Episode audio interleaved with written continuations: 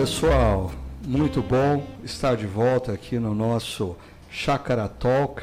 Eu já estava com saudade desse momento aqui, ah, mas o, ah, o pessoal que esteve trabalhando aqui todas as semanas trabalhou muito bem. Eu tenho certeza que você foi tremendamente abençoado com as reflexões que foram trazidas aqui, não só pelos nossos pastores, mas também por gente muito especial que lidera a grupos pequenos na nossa comunidade. E eu queria ah, saudar que o João Batista foi o primeiro que chegou aqui no nosso chat. Se você está assistindo ao vivo, entra no nosso chat para você poder responder uma pergunta muito importante nessa noite, ok? A Ellen, a Ellen correu para chegar em primeiro, mas ela foi a segunda colocada. Seja bem-vinda, Ellen. Tiago Viana, muito bom ter você aqui com a gente, viu, Tiago? Bom demais. A Marisa está por aqui, a Paula Bueno, ah, direto de Portugal. Muito bom ter você com a gente, Paula. A Ercília Polis, eu sempre. Que bom ter a senhora aqui também com a gente. Doni Pérez preparando as malas para o Canadá. Doutor João Carlos, seja bem-vindo, João. A Gisele, lá de BH, eu falei com o marido da Gisele ontem, dizendo que no sábado à noite eu me senti um verdadeiro atleticano torcendo contra o Botafogo. Por sinal, a gente não vai falar sobre isso, mas eu não vou aguentar. Esse final de semana deu tudo certo. Palmeiras ganhou na sexta, Botafogo perdeu no sábado e o Flamengo perdeu no domingo. Eu não sei para vocês, eu não vou perguntar ah, para o Thiago que está aqui com a gente, porque o Thiago torcedor do Corinthians não está mais acompanhando futebol. Mas, pessoal, voltando a falar sobre coisa séria, é, a pergunta de hoje que eu queria que vocês aproveitassem no chat e respondessem para a gente é a seguinte: considerando tudo que nós conversamos na série Deixando Castelos por um Reino, nós gostaríamos de saber o seguinte: qual foi o insight mais significativo para a sua vida? Ou seja, qual foi de toda essa série o seu grande aprendizado? E hoje está aqui comigo pastor André, pastor Tiago. Seja bem-vindo, André, seja bem-vindo, Tiago. E vocês poderiam começar saudando o pessoal e respondendo essa pergunta. Qual foi o grande insight para a vida de vocês? Legal, Ricardo. Satisfação em ter você aqui novamente com a gente, Tiagão também. Grande abraço também para todo o pessoal que está aqui com a gente, na, também no chat, participando, também os que vão acompanhar em outros momentos nas plataformas aí também, onde estarão disponibilizados também o nosso podcast.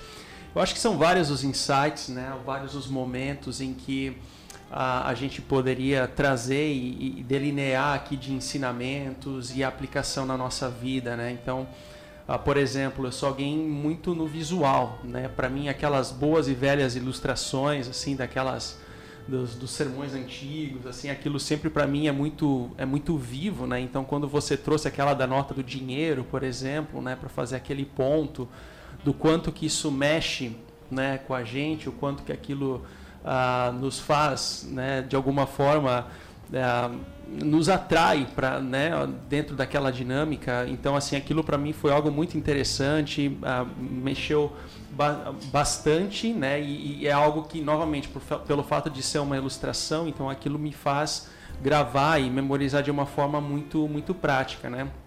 Mas agora, em uma das mensagens, se não me engano, a primeira ou a segunda, quando você fez todo um track, assim, né? Praticamente toda uma caminhada da vida de José no Egito, assim, tipo, todos os altos e baixos. Então, aqui, aquele slide especificamente, mostrando, assim, que uh, José, por exemplo, ele, ele vivenciou uh, situações na vida porque ele passou em determinado momento pela prisão, ou ele vivenciou isso, ele vivenciou aquilo. Então, me fez crer e compreender, né? E situar que as adversidades da vida elas também apontam para um propósito onde Deus também está trabalhando em nós, né? Então assim é muito interessante quando a gente olha para as histórias bíblicas, para os personagens bíblicos e a gente percebe, nós percebemos também ali familiaridade ou similaridade com a nossa própria vida, né? Mas esse é o pontapé aí para nossa nosso diálogo e, e esses foram os pontos que mais me chamaram a atenção, assim, né? Oi, Ricardo, bom estar com você aqui, bom estar com o André, com o pessoal do chat. É, e para mim foi algo que você trouxe na primeira mensagem, quando você fez lá o contraponto entre Babel e, e Abraão. E você nos relembrou ontem, e isso é muito interessante, de que nós, nós temos sempre a tendência de construir os nossos castelos. Essa é a nossa tendência. Então, se a gente for no ponto morto, digamos assim, nós vamos construir os nossos castelos e não o reino de Deus. Então, esse alerta fica ecoando sempre, assim, para ficar sempre ah, consciente disso, sabendo que nós precisamos ir na contramão da nossa tendência. Senão, nós vamos construir os nossos castelos ao invés de nos engajarmos na construção do reino de Deus. Legal, olha só, Ana Mello, ela está dizendo que o maior aprendizado dela na série ah, foi uma pergunta: será que estou acima ah, da linha da pobreza espiritual no reino de Deus? Né?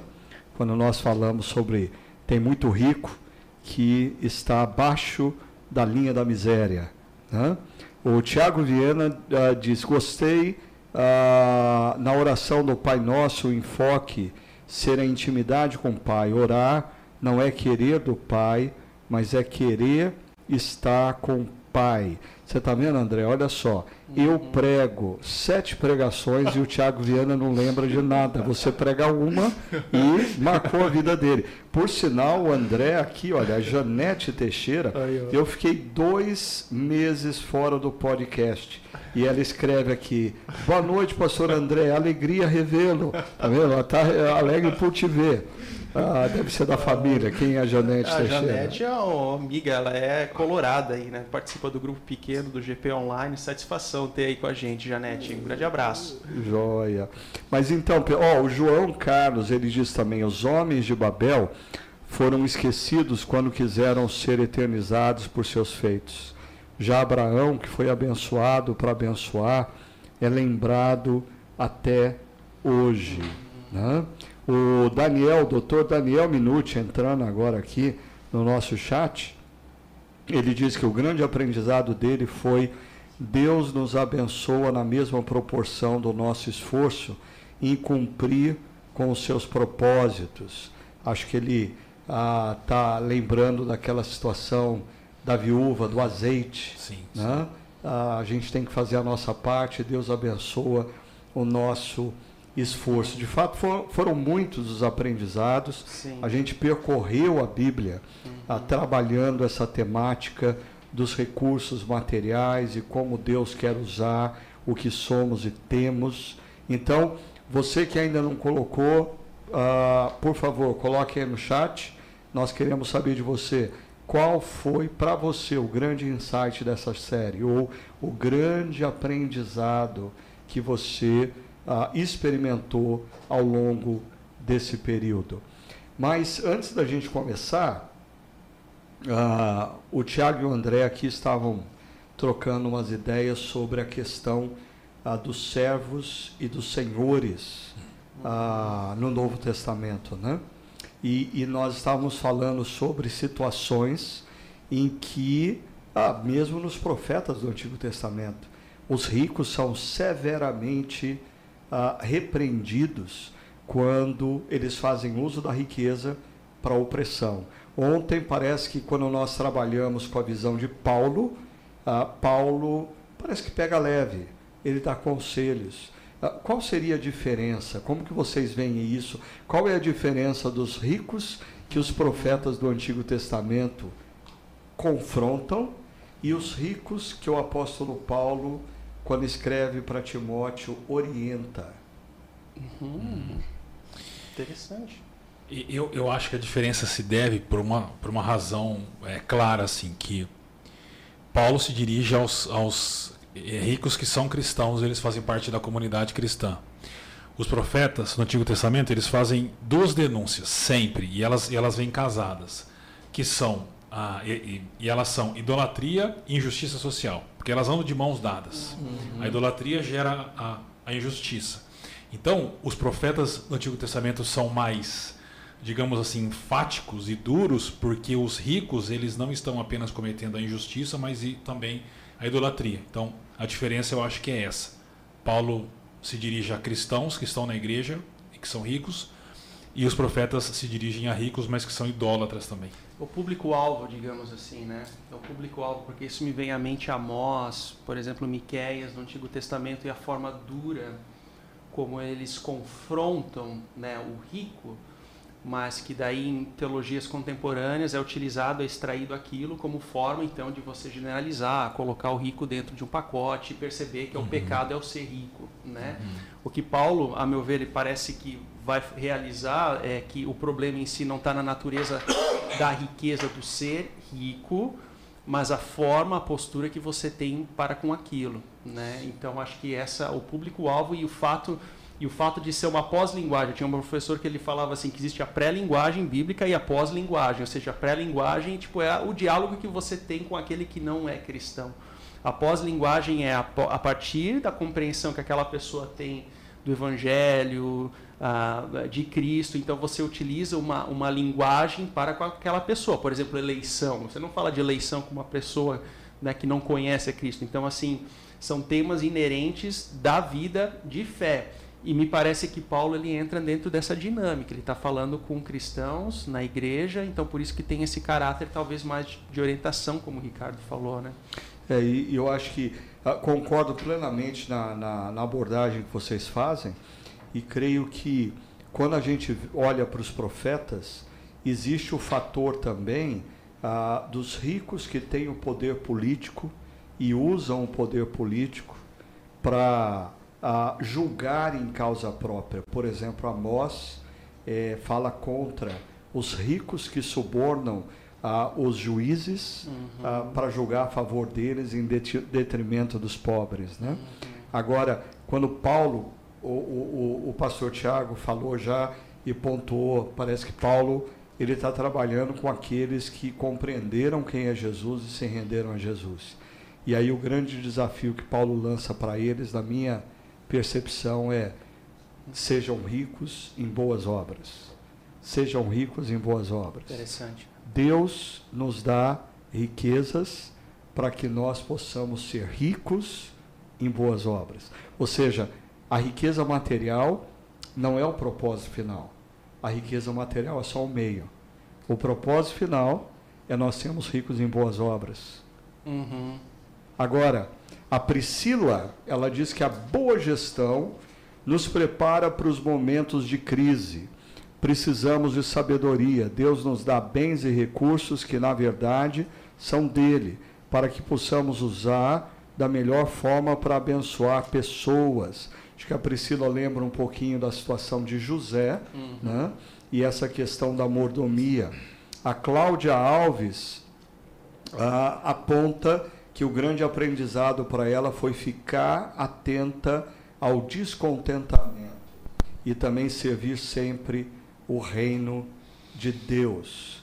Ah, essa, essa coisa do, da gratidão, do contentamento, também é algo que pega, né? Eu acho que até eu mesmo que fiz a reflexão de ontem, quando eu parei para ver aquelas estatísticas acerca a nós pertencemos a, um, a uma minoria, 1% da população mundial que tem privilégios.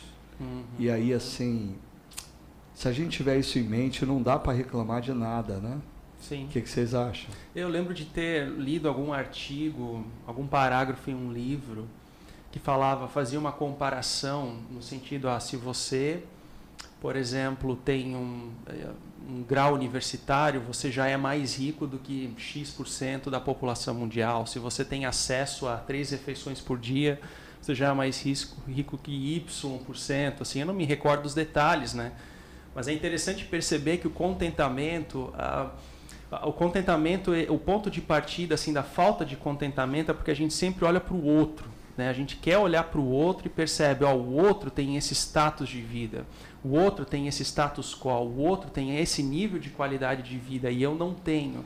E a partir daí que nasce ou gere, ou, se cria né, essa situação de descontentamento que eu tenho que administrar do meu coração. Mas, poxa, a partir do momento que eu reflito, isso é uma reflexão que eu faço também comigo mesmo, né? Porque eu também me vejo sempre de novo olhando para a minha história e percebendo, poxa, olha como Deus me conduziu na minha história, olha, olha que, a família que Deus me deu, olha as oportunidades que Deus me deu. Então, quando eu paro para refletir em arrependimento, revendo tudo aquilo que Deus construiu na minha história, na, na nossa história, a gente pode perceber, poxa, a gente tem muito mais a se alegrar com bênçãos e dádivas do que de fato reclamar disso ou daquilo, né? Então acho que o contentamento é um tema muito amplo, assim, sabe? é um tema muito amplo, mas ele é muito, muito importante. Porque uhum. a gente gosta de reclamar, né? É, é. Eu, uma vez eu li que nós, no Ocidente, nós vivemos muito melhor do que reis da Idade Média. Uhum. Em questão de conforto. Eu lembro quando você falou isso numa pregação, é. ficou gravado na minha cabeça é. isso.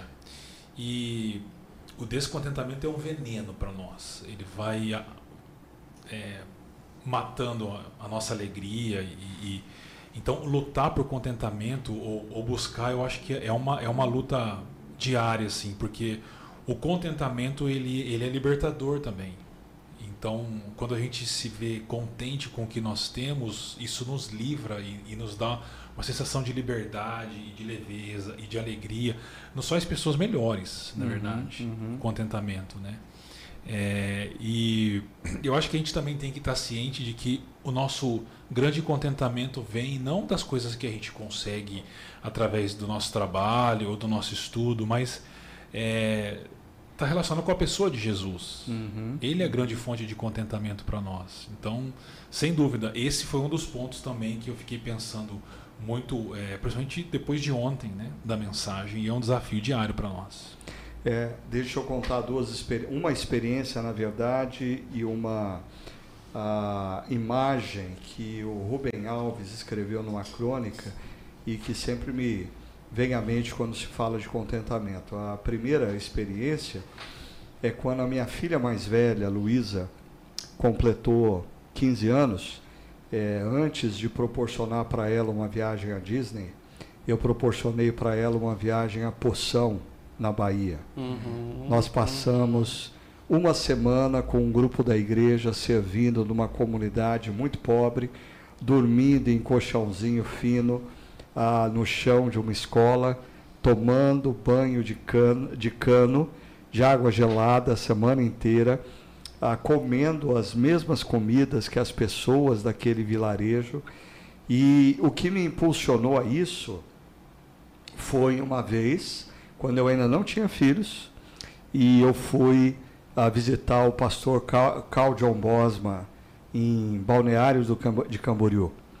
E é, os filhos dele estavam trabalhando ah, na construção civil. É, eles estavam reformando a igreja. E o Bosma virou para mim e falou assim: Meus filhos têm o direito de conhecer a pobreza. Meus filhos têm o direito de conhecer a pobreza. Isso me marcou muito. E eu, depois que eu tive os meus filhos, eu pensei, meus filhos têm o direito de conhecer a pobreza. E eu acho que muitas vezes os nossos filhos, eles não sabem ter contentamento para com a vida, porque eles não conhecem o outro lado da vida. Eu acho que todos nós pais deveríamos nos lembrar dessa frase do Carlos Bosma. Nossos filhos têm o direito de conhecer a pobreza. É verdade. E, e o Rubem Alves, ele conta a história, uma crônica, né? De dois pais. Um pai olha para o filho que está no tapete da sala de estar e diz: Meu filho, quando você crescer, você vai ser um médico famoso, quem sabe um empresário rico, quem sabe um advogado que vai se tornar muito conhecido no país, você vai me dar muito orgulho. E aí ele muda a crônica para um outro pai, que tem um filho também ah, no tapete da sala de estar. E aquele pai diz: ah, Meu filho, se amanhã você estiver bem com a sua saúde e a sua leucemia estiver sob controle, nós vamos passear no parque uhum. e eu quero te ensinar a andar de bicicleta. Uhum. Ou seja, eu acho que é, é, é, essa história nos fala muito sobre contentamento. Uhum. Ah, e eu tenho uma pergunta para vocês aqui, que foi feita, deixa eu achar aqui no meio, Rodrigo Santiago. Ele diz assim: qual a diferença do contentamento e o comodismo?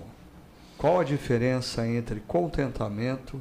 O que é contentamento e o que é comodismo? Interessante. Boa, boa pergunta. Uh, confesso que eu nunca fiz essa relação, mas, mas vale a reflexão, né? Uma primeira tentativa. Eu acho que o contentamento é um estado de espírito, né? Então, assim, é uma disposição do coração de perceber a mão de Deus nas diversas situações da vida. O comodismo, não. O comodismo é o oposto daquilo, né? Então, eu me recordo de uma situação que eu experimentei quando eu era adolescente e o meu pai, ele tinha um carro que era, assim, velho, antigo, mas eu tinha uma raiva daquele carro, assim... Ah, daí dava problema. Aí teve uma situação que ele foi me buscar num acampamento do grupo de jovens, né? E no retorno, aí o carro quebrou no meio do caminho, aí veio a chuva forte, a gente ficou na estrada e eu bravo com aquilo, muito, muito bravo, assim, irado com aquela situação. Aí a gente chamou o guincho, aí o guincho levou o carro e naquela situação no trânsito, no trajeto de volta para casa que eu estava daí no guincho, né? Foi como se Deus tivesse falado assim, né, de forma audível, assim, né, ó, você está indo de embora num guincho, você não está indo embora numa ambulância, né? Não, não é numa ambulância que você está indo embora. Então, assim, parece que aquela reflexão, eu, para comigo mesmo, naquele momento, foi uma forma de expressar contentamento na, numa situação assim de imprevisto, de, de uma situação difícil. E, e, foi uma forma como Deus trabalhou. Agora, aplica isso em outras facetas da vida, seja no trabalho e tal. O comodismo faz ao contrário. O comodismo permanece na teimosia, o comodismo permanece na, na, na, no murmúrio, permanece na ira, não, não consegue fazer essa reflexão de perceber a mão de Deus nas diversas situações da vida. Né? Bom, eu confesso que é uma pergunta bem interessante assim e difícil de responder, mas pensando de maneira rápida, eu acho que o comodismo para você. O contentamento não. Não é porque a, a, pessoa é uma pessoa em contentamento que ela vai parar de trabalhar, vai parar de estudar. Não. Não tem problema nenhum ela continuar buscando os alvos que ela tem, mas em contentamento, não ávido por aquilo. Né? O comodismo não. Ele para a pessoa e a pessoa não se move mais. Então eu diria, ah, certamente há outras coisas, mas eu diria isso: o comodismo para, o contentamento te mantém pelo caminho, mas de uma maneira saudável.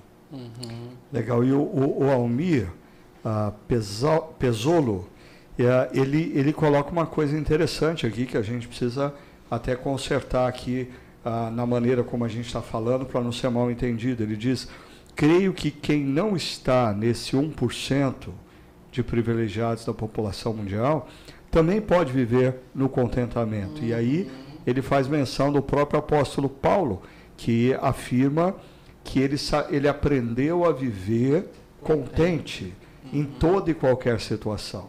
Exato. Ele tanto sabia passar fartura como ter necessidade. É um desafio enorme isso, ou seja, contentamento de fato não pertence apenas a esse 1% da população. Contentamento é um estado de espírito que o cristão pode exercitar e, e construir dentro de si. Sim. É, ele, ele, cita aqui, certamente, é o texto de Filipenses, capítulo uhum. 4, se eu não me engano. E a palavra que Paulo usa lá é uma palavra que os estoicos usavam, no sentido de que eles não precisam do que é externo para encontrar uhum. contentamento. Só que Paulo não, ele usa essa palavra, mas não nesse sentido, né? Porque para Paulo há uma fonte de contentamento e a fonte de contentamento é a pessoa de Jesus. Uh, um pouco mais acima lá do nosso chat, ó, se vocês estão aí, o Fabrício Pires, ele também aponta para essa questão do exercitar o contentamento, ser generoso e estar sempre alinhado com o reino de Deus. Legal, Fabrício, acho que são três lições muito práticas de toda essa série. exercitar contentamento, ser generoso e estar alinhado com o reino de Deus. A, a Paula Bueno, ela diz o aprendizado é saber que somos mordomos dos bens e dos dons que Deus nos presenteia e precisamos fazer bom uso e confiar no que Ele prepara para nós. Planejar para poder praticar a generosidade.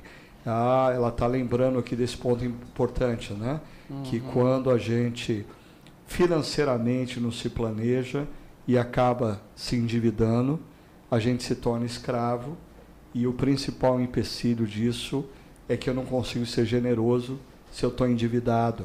Né? Uhum. E a, a Ellen também traz aqui, é bom esse pessoal ah, vai dando dica para a gente da Bíblia, a gente vai aprendendo. Né? ah, ela, ela nos lembra aqui a história de Ruth. Ela diz: Boaz é um bom exemplo de homem rico e generoso, homem misericordioso e bondoso para com os seus servos. Por isso que ele é um tipo de Cristo. Ai. tá vendo? É. Mas essa, essa, esse, esse comentário da Paula me fez lembrar uma uma pregação do Andy Stanley, né, nos Estados Unidos, onde que ele falava assim que a nossa vida ela se resume a um tripé na nossa vida financeira, né? A gente primeiro gasta, depois a gente economiza e depois, em último lugar, a gente é generoso, né? E o convite que ele faz é a gente inverter essa lógica, a gente começar com a generosidade, né? Depois a gente economiza, porque também faz parte da vida esse planejamento futuro e por fim, a gente gasta no sentido assim de também aproveitar os recursos que Deus nos deu para um hobby, para o lazer, né, para as dívidas, enfim, assim por diante. Né? Mas, mas esse, esse tripé, esse planejamento para ser generoso. Né? Há pessoas que não entendem a generosidade como um planejamento, elas entendem até como um peso aquilo. Né? Mas assim, planejar ser generoso, ela faz parte também do exercício da mordomia cristã. Né? O, o, o Penny Júnior ele diz: Boa noite. Acredito que digerir o elefante na sala merecia uma série inteira. Ah, eu, eu aceito esse desafio. A gente precisa pensar numa série ah, intitulada Elefante, Elefante na, sala. sala. Isso aí, eu gostei né? da sugestão. É, e a gente vai tratar sobre temas difíceis ah, que todos evitam. Uhum. Mas, mas pensando em tudo que nós conversamos nessa série, que envolve a questão da construção de castelos, de uh, torres como Babel, a má gestão de recursos, uh, tudo que nós conversamos. Para vocês, quando a gente fala de tudo isso, qual que é o grande elefante na sala? Qual que é o ponto que foi tratado que vocês acham que ele é um problema, mas as pessoas evitam encará-lo? Ah, é uma boa pergunta, Ricardo. Eu acho que quando a gente fala do elefante na sala, essa é uma situação que a gente pode trazer assim para diversas áreas da vida, né? Certa vez eu aprendi com, com um amigo meu que ele falou assim: se você quer conhecer o coração de uma pessoa numa família, começa a falar sobre a herança. Né? Hum. Então, assim, aí você vai conhecer como é que é o coração da pessoa. E para muitas famílias, talvez a herança seja o elefante na sala entre os irmãos, né? Hum. Então, assim, eu já vi muitas famílias assim se destruírem por causa disso, né? Por causa desse tema específico, né? Mas para outros, talvez seja até, não sei, questão Questão de trabalho, por exemplo, há pais que têm uma expectativa dos filhos para determinadas áreas e os filhos querem seguir para outro caminho, outra direção, e aquilo se torna também um elefante na sala, porque há um senso de decepção ah, com os pais. Isso também já vi famílias e relacionamentos por, por, uma questão que até eu diria simples, mas é um elefante na sala para aquela família, né? E assim por diante, né? Você... E, e só pegando o gancho que você falou da herança, Há alguns meses atrás eu estava conversando com uma pessoa, ele, um grande empresário, e ele vendeu ah, uma das empresas dele por um recurso bem volumoso e generosamente ele decidiu dividir parte ah, dos recursos com a venda ah, com os seus filhos. E a reação dos filhos foi tão estranha que nós marcamos um almoço e a primeira coisa que ele me disse quando eu perguntei como que foi, ele falou assim, Ricardo, o dinheiro muda as pessoas. É interessante. O dinheiro muda as pessoas. E ele, apesar dele estar assim se movendo com um ato de generosidade para com os filhos, ele percebeu que quando as cifras são colocadas na mesa, as pessoas se transformam. É um perigo. E para você, Tiago, qual que nessa temática o elefante na sala? Eu, eu, fico, eu fiquei pensando, porque tudo isso realmente é um elefante na sala, né? Essa questão do dinheiro, questão do trabalho. Mas eu, eu, eu acho que o elefante não entra na sala sozinho, alguém coloca ele uhum. lá. Então, o dinheiro ele manifesta algo anterior a ele, o trabalho, o sexo. E eu acho que o grande. E, e aí a gente não lida com o elefante na sala porque a gente não quer ter que abrir mão de algumas coisas, sabe? Então, para mim, o grande elefante na sala, usando até o, o tema da nossa série, é, é nós vivermos para nós mesmos. Eu acho que essa é a grande luta.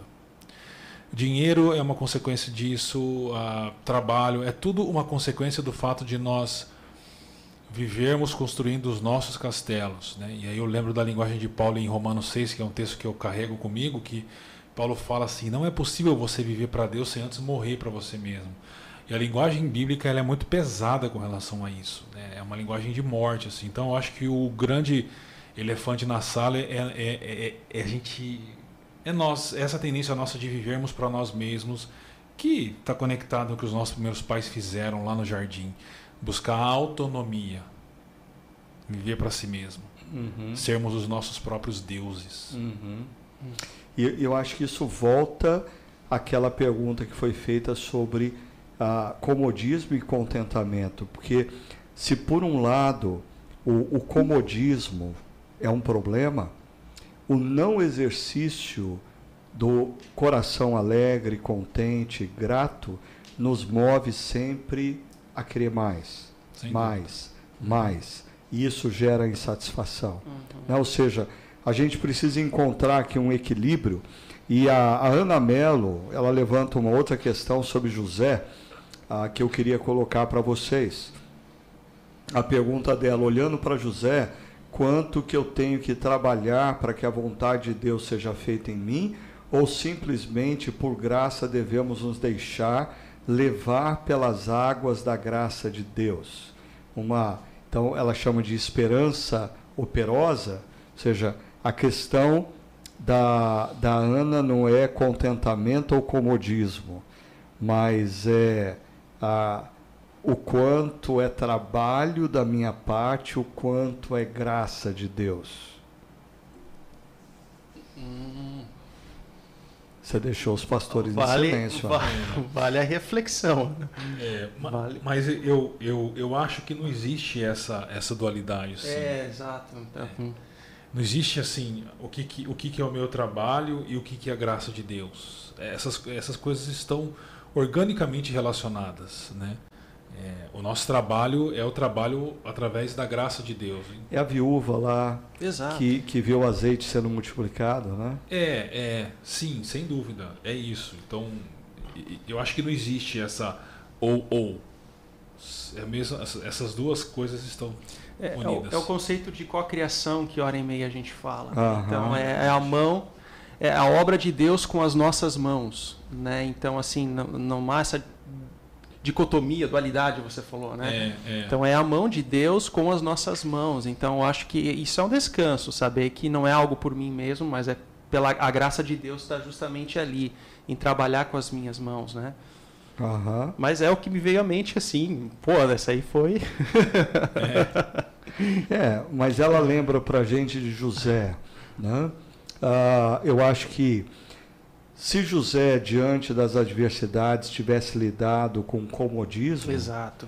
A, a pergunta é: será que as coisas teriam acontecido da mesma maneira?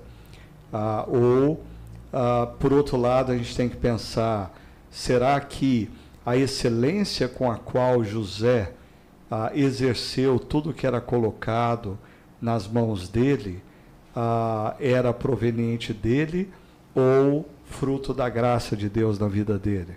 Então as duas coisas é. estão constantemente conjugadas. É. Né? Mas, mas sobre José, quando você pregou a, a, a, essa mensagem, no texto parece que foi fácil para José passar por aquelas situações, uhum. mas eu imagino que não tenha sido fácil. Eu imagino que tenha sido ele tenha passado por períodos de indignação, de, de raiva, né? de de ira mesmo. Ah, por que, que as coisas estão tão, estão acontecendo desse jeito, mas eu acho que ele tem maturidade para assimilar e aí para fazer as coisas com a excelência por causa da consciência da presença de Deus na história dele. Diga, né? Pensando alto, mas assim, eu fiquei aqui refletindo nesse exemplo, né? Agora vamos, vamos pensar no lado profissional, né? A pessoa que está ali no chão da fábrica, se ela murmura, se ela não não compreende aquilo como uma escola da vida, ela não pode um dia ser o executivo daquela organização, né? Então assim, a pessoa que que eventualmente não assim não consegue estar próximo de criança é uma pessoa que não pode ser um pai uma mãe ou seja parece que as situações da vida elas são escola de Deus onde que há a uhum. graça de Deus também a, a, a, escola, a vida como uma escola né as diferentes situações como uma escola que nos preparam talvez para outros desafios para outras atividades para outras situações né então o Egito foi também uma escola de preparação para Israel no deserto e assim por diante. Então eu, eu, eu, iria mais nessa, nessa linha de reflexão. Né? Se José não tivesse aquela mesma postura de excelência na prisão, será que ele seria capaz? Será que ele seria alguém lapidado, moldado, com caráter, como uma pessoa, como um gestor para todo o Egito? Né? Então acho que as, as duas coisas estão juntas, mas vale, vale a reflexão. Assim. E, e eu acho que é importante também a gente lembrar a todo mundo que assim, quando a gente fala de contentamento, nós não estamos falando da mesma, do, do, do mesmo conceito de alegria, de gargalhada, de felicidade exato, no exato. contexto secular. Né? Ou seja, uma pessoa que está passando pelo deserto, ela não está dando gargalhada, ao menos que ela não regule bem da cabeça. Uhum. Né? Uma pessoa que é presa injustamente não vai para a prisão dando gargalhada. Ah, o contentamento é uma atitude de coração. Ah, não, não tem a ver com humor, uhum. tem a ver com uma atitude de coração. Bom. E aí a gente entende quando Paulo fala que ele aprendeu a ser contente em toda e qualquer situação. E aí me, me faz lembrar uh, Henry que diz que assim, o contentamento é uma decisão do coração. Sim. E que vai moldando as nossas ações ao longo da vida. É uma decisão de coração. Exato. E olha, o, o de, deixa eu colocar aqui uma coisa. O nosso a, teólogo poeta, Gustavo Bessa, ele escreveu algo aqui e eu quero que vocês traduzam para mim, porque o, o Bessa é sempre tão profundo que eu preciso da ajuda uh, de vocês para entender. Falando sobre essa coisa, da ação humana e da graça de Deus, ele diz, é uma cooperação. Ah, sim. Não um sinergismo, mas um mono, monergismo de Deus. Numa cooperação nossa em resposta ao que ele já fez antes. Esse é presbiteriano, não, é, esse, Thiago? Esse é reformado. Ah. Usando monergismo, sinergismo. E, ninguém diz que esse sujeito veio da Igreja Batista, né? Parece que ele nasceu em Genebra, na Suíça, lendo os comentários de João Calvino. As institutas de Calvino. Gustavo. E a Gisele diz: a humanidade que brota, a humildade que brota do Evangelho e traz a verdadeira alegria, o aprendizado dela. Né? Ah, quem mais aqui? O, o, Bruno diz, complementando a ideia da pergunta que fiz, com o exemplo do filme Lista de Schindler, quando no final do filme ele percebe que o maior desapego dele poderia ter livrado mais judeus. É verdade, Bruno. Ah, essa é uma das cenas icônicas para é. mim sobre ah, usar a riqueza para abençoar pessoas. Bruno, você tinha que ter me lembrado antes. Seria uma excelente ilustração, nessa série. O que, que, vocês acham da gente refazer a série, incluindo agora ah, esse momento da lista de Schindler? Ah, a lista de Schindler é sensacional. Eu lembro na época que passava no SBT ainda, a lista de Schindler, assim, três horas de filme. Né? Mas muito boa a conexão, muito boa. Eu me lembro quando ele, ele tira o anel e ele diz, né, se eu tivesse vendido esse aqui, seriam mais tantas vidas. Ele olha para o carro e diz, seriam mais tantas vidas. Né? Interessante, né? né? É, é impactante. Uhum. E a Ellen diz, devemos entender que tudo é dele, por ele e para ele. Quando entendemos isso, o contentamento vem espontaneamente. A coisa do contentamento parece que pegou aqui, gente. Mas é porque a gente vive numa sociedade do descontentamento, né? É. é. que tem uma relação com aquele provérbio engraçado que eu acho que diz: a sanguessuga tem duas filhas, dá, dá. Tem um provérbio assim na Bíblia, sabia? Aí, Gustavo, é, pera, pera, pera, Gustavo, pega a caneta, anota essa que você vai usar em outro podcast. Repete aí pra gente. Eu vou achar. A sanguessuga tem duas filhas. Dá, dá. Tá na Bíblia isso. Eu vou achar e eu vou mostrar para vocês. E essa é a nossa sociedade. Ah, o Thiago é sensacional. É. Dá, dá, é. Ah, como a gente estava refletindo ontem, a gente vive ah, o, o, toda, toda estratégia de marketing é usada para gerar insatisfação. Né? Ah, e, e a gente não se dá conta, e aí eu resgataria a, aquela outra série que nós falamos sobre as liturgias culturais. Uhum. Né? Nós estamos inseridos numa sociedade que gera insatisfação para gerar consumo. O Tiago está aqui na minha frente, gente. A, a, Carlos, mostra o Tiago, ele está procurando achei. o texto bíblico. Eu Diz achei. aí. Ah. Achei. Provérbios 30. Anotem aí, gente. Provérbios 30, 15. Pode, pode pesquisar. Ah. O que que diz aí? É, eu não estou com a Bíblia aberta aqui, não. Eu vi pelo, pelo São Google. O Bruno já fez aqui. Já? Ah lá, isso mesmo. Ah lá, não é isso? Aí o Bruno já colocou pra gente aí. Ah a sanguessuga tem duas filhas, dá e dá. Ah lá, tá falando? Essas três coisas nunca se fartam e com a quarta nunca se dizem. Basta. Provérbios 30, 15. Obrigado, Bruno. Sofri bullying aqui, mas você me salvou.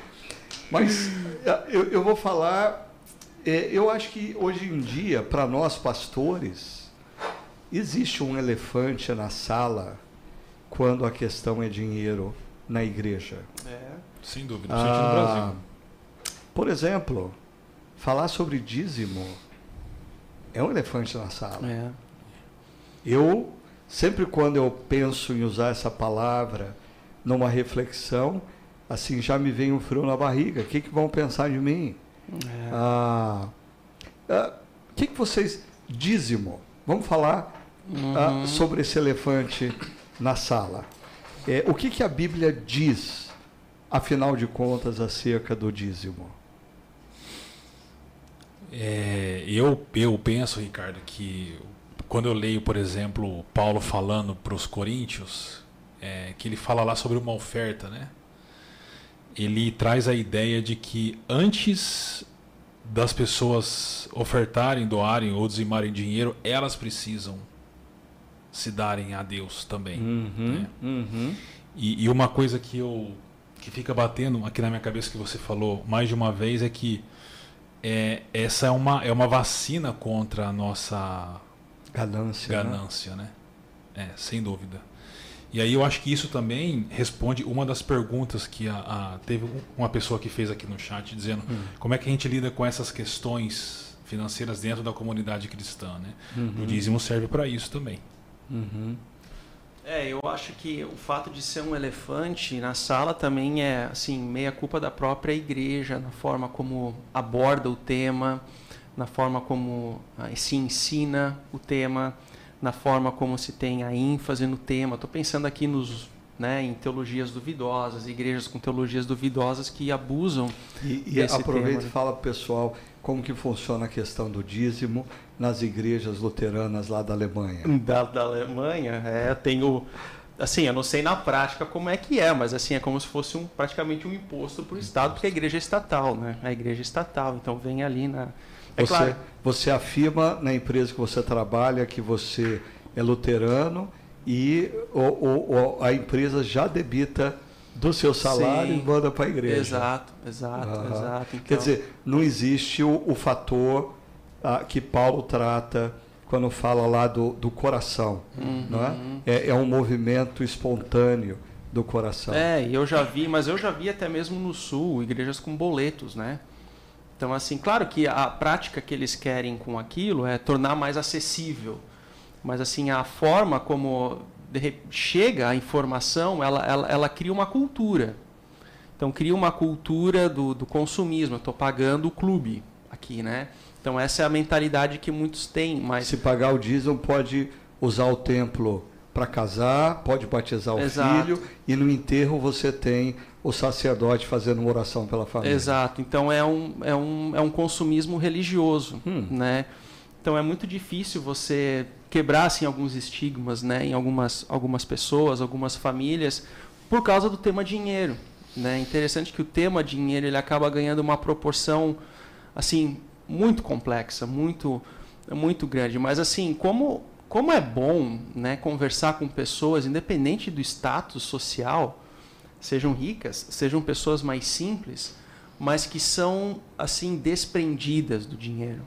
Né? Como, como você aprende com pessoas que têm essa característica, essa, essa, essa essência, né? pessoas que compreendem a oferta, eu falo também de pastores, né? nesse sentido, que compreende a generosidade como, como um princípio de vida e não como um peso. Né? Uhum. Porque quando vira um peso, para mim é como se fosse a, aquela oferenda para Iemanjá. Não sei se vocês já viram. né, A oferenda para Iemanjá tem tipo um barquinho, né? Você põe as oferendas, joga no, no mar, na expectativa que Iemanjá vai receber aquilo, né? É a forma como se compreende, enfim. Para muitas pessoas, assim, a oferta, o dízimo é isso. Não, estou dando para Deus, tomo, dou 100 na expectativa Pra de ele- receber 200. É a teologia do toma lá da cá, é uma né? compra de bênção. É uma compra de bênçãos. Então, assim, é muito, ao invés de compreender e interpretar aquilo dentro de uma dimensão de missão de Deus, de uma de generosidade, de desprendimento. Mas é um assunto que, de fato, é um, é um elefante É. na sala. Eu concordo, André. É, é um elefante branco devido ao mau uso que muitas igrejas, no contexto contemporâneo, fazem ah, de propor às pessoas uma barganha. É, é quase, quase não, é um paganismo. Né? Se você contribuir com a igreja, Deus vai te abençoar. E eu acho que assim, quando a gente olha, principalmente é, é, na, ah, no, no surgimento no Antigo Testamento do conceito do dízimo, ah, o dízimo é um ritual, primeiro, para expressar a gratidão a Deus pelo que Ele deu. Segundo, para reconhecer que tudo é de Deus. Não é 10% que é de Deus, tudo é de Sim. Deus. Terceiro, para manter o nosso coração livre da ganância. E eu sempre gosto de pensar que a, a, a, a cultura na qual ah, se institui o dízimo é uma cultura da economia agrária, e aí as pessoas elas ofertavam produtos e eram os primeiros produtos da terra. Né? Ou seja, aí tem um quarto fator, talvez, a confiança de que é Deus quem cuida e não Uhum. o dinheiro que cuida da gente. Que pena que o conceito foi sendo deteriorado, mal usado, porque para aqueles que são cristãos, essa prática do dízimo, ela, ela, ela é um ritual muito importante, principalmente numa sociedade capitalista e consumista. O que, que vocês acham? É. Eu compreendo, assim, para mim algo que, que me vem muito à mente é a história da, da viúva pobre, né? Onde ela oferta as duas moedas. Então, assim, a- ali para mim é, um, é é uma contracultura ao mundo que a gente vive, porque ela doou tudo aquilo que ela tinha, né? E as caixas naquele, as, os gasofilaços, né? Essa é a palavra chique, né? As caixas, elas tinham assim a, o fundo que você ouvia as, as pedrinhas caindo no fundo, né? Então os, os ricos eles despejavam ali as moedas e dava aquele barulho. Então aquela viúva pobre, né? Somente com aquelas duas moedas. Então assim era, era, era, visível, era audível o fato de que ela era pobre, mas ela doou tudo aquilo que ela tinha, né? Ou foi- ela foi generosa, ela foi generosa. Esse é o princípio que está por detrás. Ela foi generosa, né? De coração. E isso é uma contracultura ao, ao que nós temos hoje da ganância, né? Da, da compreensão de que é, é, é, é para mim mesmo que ou, dificuldade com uma compreensão de um conceito de mordomia, de que é algo que Deus nos deu. Né? Então, assim, é um tema bem, bem amplo. Né? E olha só o que o Edbilson colocou aqui. Ah, anota essa aí também, ô Bessa. Aí é boa, hein? O dízimo não deve passar pelo gasofilácio, ele deve passar pela mente e pelo coração. Aí sim. Boa, hein? Gostei dessa, tá? Agora, o, a, a Pri Emerick, bom ter você aqui com a gente, Pri. Ela, ela coloca um outro ponto que eu acho que é bem interessante e vale a, a gente, vale a pena a gente conversar. É sobre a modéstia, ah, sobre ah, qual o lugar da modéstia na vida do cristão que tem muitos recursos. Ah, é um ponto, é um outro elefante na sala. Esse é grande, hein? Né? Esse é. Ah, porque se por um lado o irmão que ah, ah, possui recursos financeiros ele deve ser generoso, ah, talvez a, a, a, essa a modéstia também é um estilo de vida que deve. O que, que o que, que seria essa modéstia? Vocês hum. arriscariam entrar nesse outro elefante na sala? Eu, eu, me veio à mente uma, um filme que eu até já citei em algum outro momento da Sandra Bullock, onde que ela tem uma família fake no filme, mas a família ela só serve para justamente a esbanjar as posses e os bens que a família tinha para vender para os outros. Então, assim, aparecia com um carro do ano, mas era simplesmente para vender mais carros para aquelas pessoas da vizinhança, justamente para que elas tivessem inveja da família, entendeu? Então, a falta de modéstia, ela quer mostrar para os outros aquilo que eu tenho. Esse é o problema da falta de modéstia. E uma marca, uma característica de cristãos né, no primeiro século, de pessoas assim que sabem fazer uso dos seus recursos, é não, não esbanjar aquilo para mostrar para o outro, uma visibilidade hum. para o outro, né?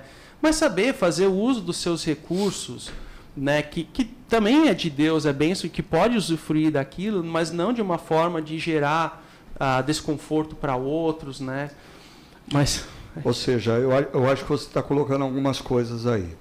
Uh, uma, uma coisa que a gente precisa considerar, então, quando a gente trabalha a questão da modéstia, é você uh, quer comprar esse carro, você quer entrar nesse restaurante, você quer ter essa roupa, porque traz algum benefício direto a você e a sua família, ou porque você quer mostrar para as pessoas que você tem. Exato.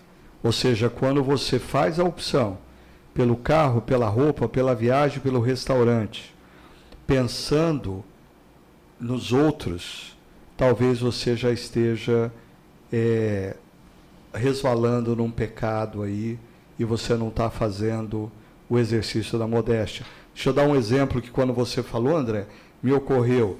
Ah, se eu tiver recurso financeiro ah, para ter um carro que ofereça segurança à minha família. E vamos supor que eu sou uma pessoa que toda semana faço uma viagem entre Campinas e São Paulo e eu quero colocar minha esposa, os meus filhos e meus netos num carro com sete airbags, uhum. a, a, tração quatro rodas, ou, ou, seja, se eu posso, se isso não vai me endividar, se isso está dentro do meu padrão e o objetivo é eu quero oferecer segurança para minha família. É Sim, uma coisa. Exato. Agora, quando eu faço a opção pelo carro, porque eu quero passar na rua de casa e eu quero que os vizinhos parem, olhem e digam: Uau, é. que carro! Aí eu acho que eu desviei. Que, Sim, é, sim. É por aí? Até havia uma, alguma pesquisa que, sim, me falha a memória os números exatos, mas um, há uma porcentagem significativa de pessoas que aquilo que elas postam é justamente que tem como efeito querer trazer admiração às outras pessoas. Uhum. Né? Não, não me recordo a linguagem utilizada na pesquisa, mas é mais, é mais ou menos isso. Agora, ninguém está querendo falar de falsa modéstia. Né? Uhum. Então, Boa. assim, o, o, o, outro lado, o oposto, também, também é verdadeiro. Isso me faz lembrar a própria história de Francisco de Assis, que abriu mão da sua herança, da riqueza dos seus pais. Ele foi morar na rua, acreditando que estava seguindo né, a, a vida de Jesus e na medida que o movimento crescia, aquilo acabou criando até assim problemas econômicos nas, nas cidades, porque assim não estavam mais trabalhando, não estavam mais gerando riqueza. Então assim é, é, um outro extremo da, do que eu chamaria de falsa modéstia também, assim, né, que é você demonificar ah, os recursos materiais que também são bênção de Deus, né? Então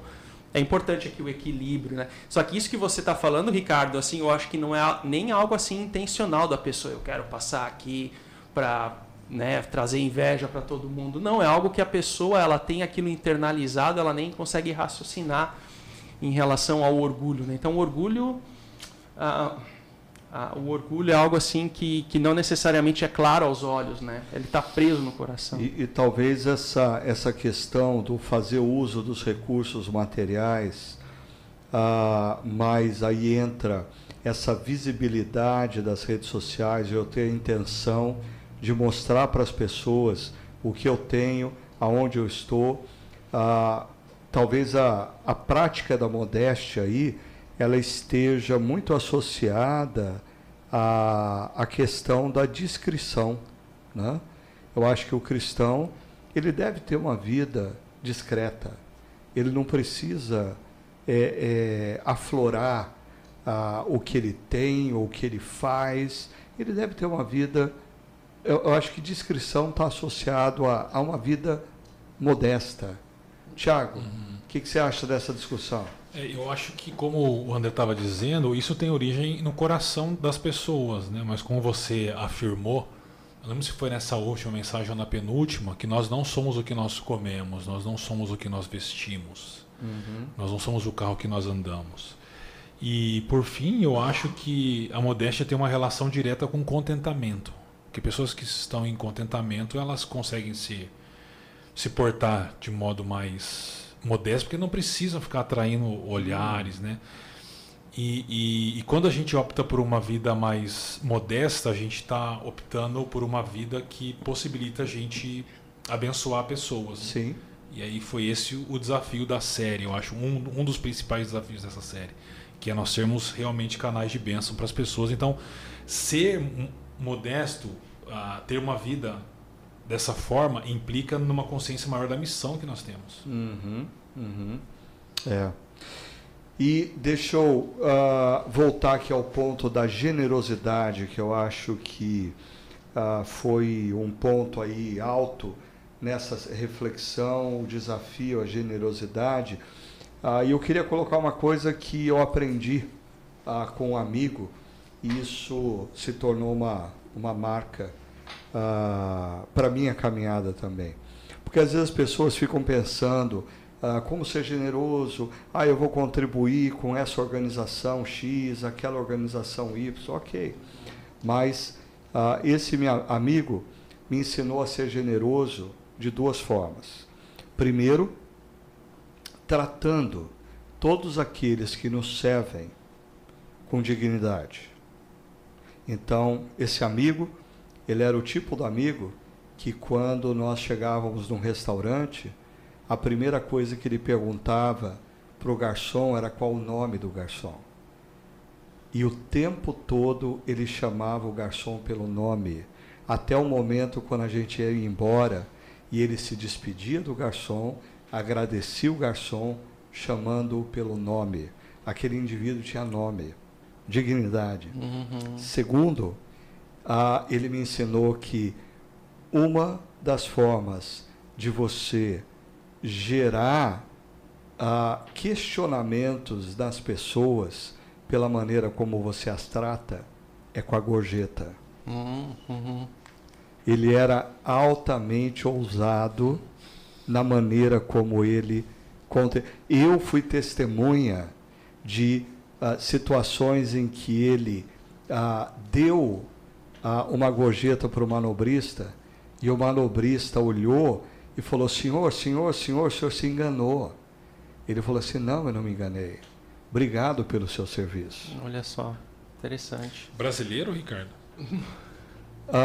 viveu no Brasil muito tempo, mas era americano. É, essa questão da, da gorjeta na, na cultura americana é interessante, porque assim, o brasileiro é suspeito da coisa, assim, né? Uma característica, uma marca até da colonização. Existem estudos sociológicos sobre isso, nessa esse negócio da suspeita que a gente tem, né? Mas é claro, generalizações, mas na cultura americana a gorjeta é uma gratidão porque, poxa, ele veio até aqui trouxe né, a comida tal, né? O brasileiro vai pensar, não, mas eu paguei por é. isso, entendeu? Não, mas existe essa dimensão de que... Não... Além da comida, vou ter que pagar a gorjeta? Ele já está recebendo pelo dinheiro que eu estou pagando. Mas, em alguns, é, mas me ensinaram uma vez, né, que em alguns locais o valor que é pago né, por um garçom é baixo, então ele depende da gorjeta para uhum. complementar, né?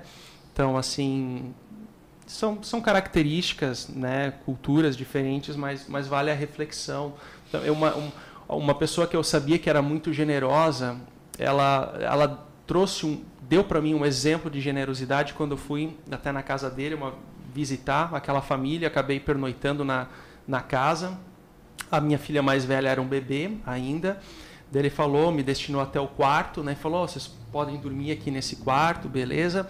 Aí no outro dia, no café da manhã, a porta do outro quarto estava meio aberta, eu vi um colchão no chão. Eles dormiram lá, ou seja, eles queriam que a gente dormisse no quarto deles, porque a gente tinha um bebê, né? Então eles queriam que a gente tinha todo o conforto. Isso foi uma forma de ser generosa nas poucas coisas, né? Nas dimensões menores. E eu também sabia que havia generosidade nas dimensões maiores. Então assim, a generosidade no nível maior, ela também acontece no, nos bastidores da vida, né? Isso me chamou muito, muito atenção. Eu passei por, por algo parecido. Lá no, no, sul de Minas, fui pregar no acampamento e eles quase brigaram comigo para eu dormir no quarto do casal e eles foram dormir no, no colchão é, é. do chão. Né? Eu não sabia né, dessa situação, por isso que ela foi para mim tão. É, é mas, mas, mas eu acho, desculpa, mas eu acho que a, a generosidade é um caminho de salvação para nós também. Que nos, nos livra de nós mesmos e nos salva de nós mesmos. Fala um pouco mais sobre isso, que alguém pode escutar fala assim, e, e, e, colocar na, nas redes sociais, Pastor Tiago defende que o caminho da salvação é ser generoso. É, em outras palavras, boas obras. Isso, eu não estou dizendo de salvação é, da, do inferno, a salvação dos nossos pecados, porque isso aí é só um caminho, né? como você bem pontuou ontem também, só através do, do nosso amado Jesus. Mas nessa luta contra a carne, contra nós mesmos, é nesse sentido que eu estou dizendo. Né? A salvação, desculpa, a generosidade é uma prática que nos ajuda a vencer a carne, por uhum. assim dizer. Sem dúvida. Porque ela, ela ajuda a gente a tirar o foco de nós mesmos e dos nossos desejos e a olhar para os outros, perceber os outros, e isso é importante para nós. Com certeza. Eu acho que assim ah, quem pratica a generosidade descobre a, a, a velha expressão clássica ah, de que é melhor dar do que receber. Paulo diz que foi Jesus que disse isso, mas é. a gente não sabe onde Jesus disse isso, né? É Pode ter ouvido direto, né? Mas vamos aproveitar que a gente está com um biblista aqui para explicar isso.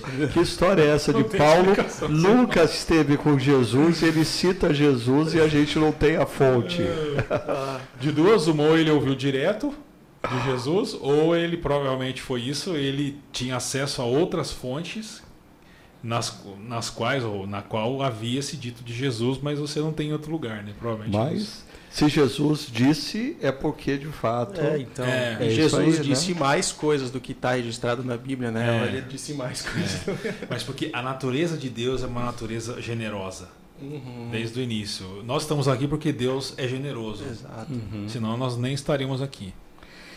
E uh, caminhando para o final desse podcast que está encerrando a série Deixando Castelos por um Reino.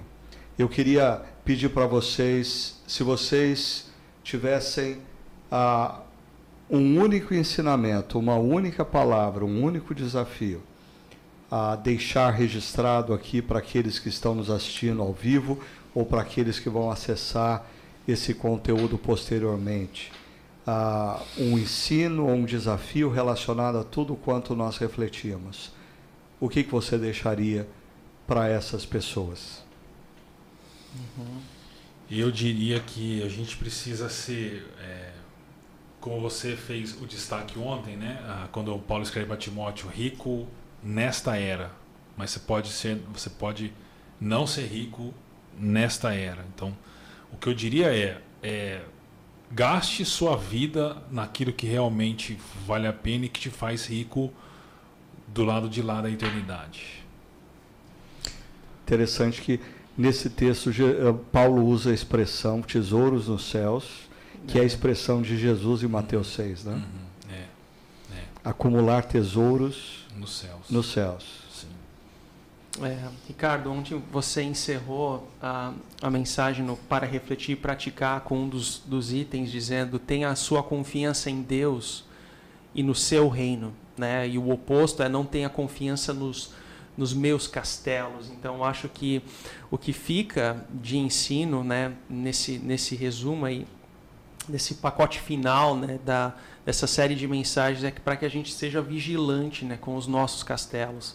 Então, muitas vezes a gente constrói castelos sem perceber que a gente está construindo aquilo. E quando a gente percebe ou, ou tem consciência daquilo, ah, muito já se perdeu, ou muito desgaste aconteceu, ou muitas dores já são ah, conquistadas ou alcançadas pelas, por causa das nossas torres de Babel. Né? Então, eu acho que a vigilância ela é muito importante nesse sentido. E uma palavra acho que veio à tona no, nessa, nesse episódio de hoje tem a ver com contentamento. Né? Então, a prática do contentamento e da gratidão como uma virtude cristã, ela, ela, ela me ensina também, ela é muito pedagógica no sentido de assim eliminar castelos que a gente vem a construir para nós mesmos e, e termos o reino de Deus e sermos gratos por aquilo, né?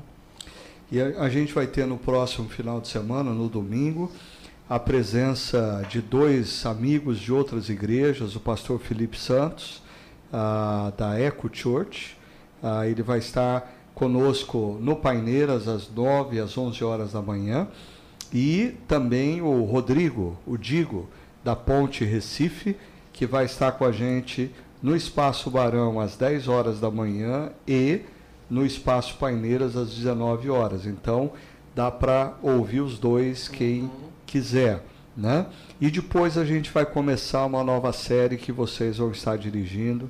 Que tal vocês também darem aí uma pitadinha para o pessoal o que vem nessa nova série aberto para reformas. Uhum. Aberto para reforma, né? É o princípio de que Deus ele está em constante transformação das nossas vidas. Existem muitas áreas, né, das nossas vidas onde que nós podemos também experimentar o amor, a graça de Deus, uma vida com alegria, né? E nós vamos levantar quais são esses problemas, quais são esses desafios que nós vivenciamos e quais as áreas onde que nós estamos abertos para a reforma. Então é uma é uma série que foca na transformação de Deus em nós, né? Como é que você não cita Lutero nisso? é por causa do mês da reforma protestante, agora em outubro, é, que nós vamos conversar com base no, no ensino de Jesus no Sermão do Monte, de acordo com Mateus, como que essa reforma em nós continua é, mas não só em nós, mas através de nós também, na cultura e na sociedade na qual nós estamos inseridos. Legal, porque às vezes no mês da reforma, ah, muitos pastores e teólogos acham que nós devemos conhecer ou ter informações corretas sobre Deus. Mas nós vamos estar falando sobre o que Deus quer operar em nós através dessas informações corretas, Exato. que é a transformação. Uhum. Você não pode perder, então, ao, ao longo do mês de outubro, ah, nós vamos estar refletindo sobre essa nova série ah, Aberto para Reformas. Eu queria agradecer imensamente todos vocês que nos acompanharam ao vivo ou vocês que acessaram esse conteúdo ah, nas redes sociais posteriormente. Foi muito bom ter vocês aqui, muito bom ter o pastor André, o pastor Tiago aqui conversando comigo. Obrigado pela participação do pessoal no chat e que Deus abençoe grandemente cada um de vocês, ok? Até o próximo Chakra Talk.